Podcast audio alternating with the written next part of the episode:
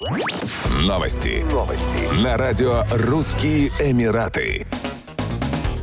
Российский автоконцерн «АвтоВАЗ» ведет переговоры по экспорту своих автомобилей в страны Персидского залива, сообщил президент компании Максим Соколов. По его словам, на данный момент ведутся переговоры о поставках машин «Лада», в том числе с Объединенными Арабскими Эмиратами и Оманом. При этом общий объем экспорта «АвтоВАЗа» за границу в 2023 году может составить 10-15 тысяч единиц, прогнозирует он. Еще в 2017 году сообщалось о том, что «АвтоВАЗ» начал экспорт в ОАЭ автомобилей «Лада 4 на 4 модели, которая хорошо зарекомендовала себя с точки зрения износоустойчивости, проходимости, ремонтопригодности. В 2024 году АвтоВАЗ рассчитывает увеличить экспортные объемы в несколько раз. Можно уверенно говорить о том, что мы имеем богатый опыт взаимодействия с различными странами не только африканского и ближневосточного региона, но и гораздо шире. Но тем не менее, сегодняшняя обстановка требует от нас развития трансформации этих отношений, добавил Максим Соколов.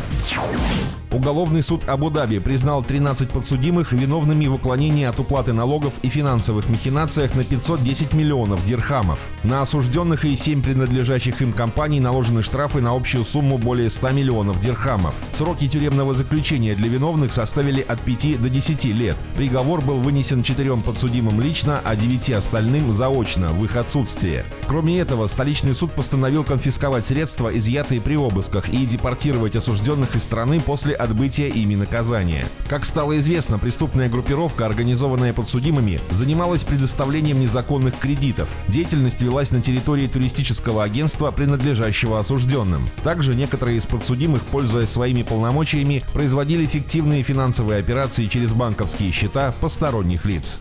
Еще больше новостей читайте на сайте RussianEmirates.com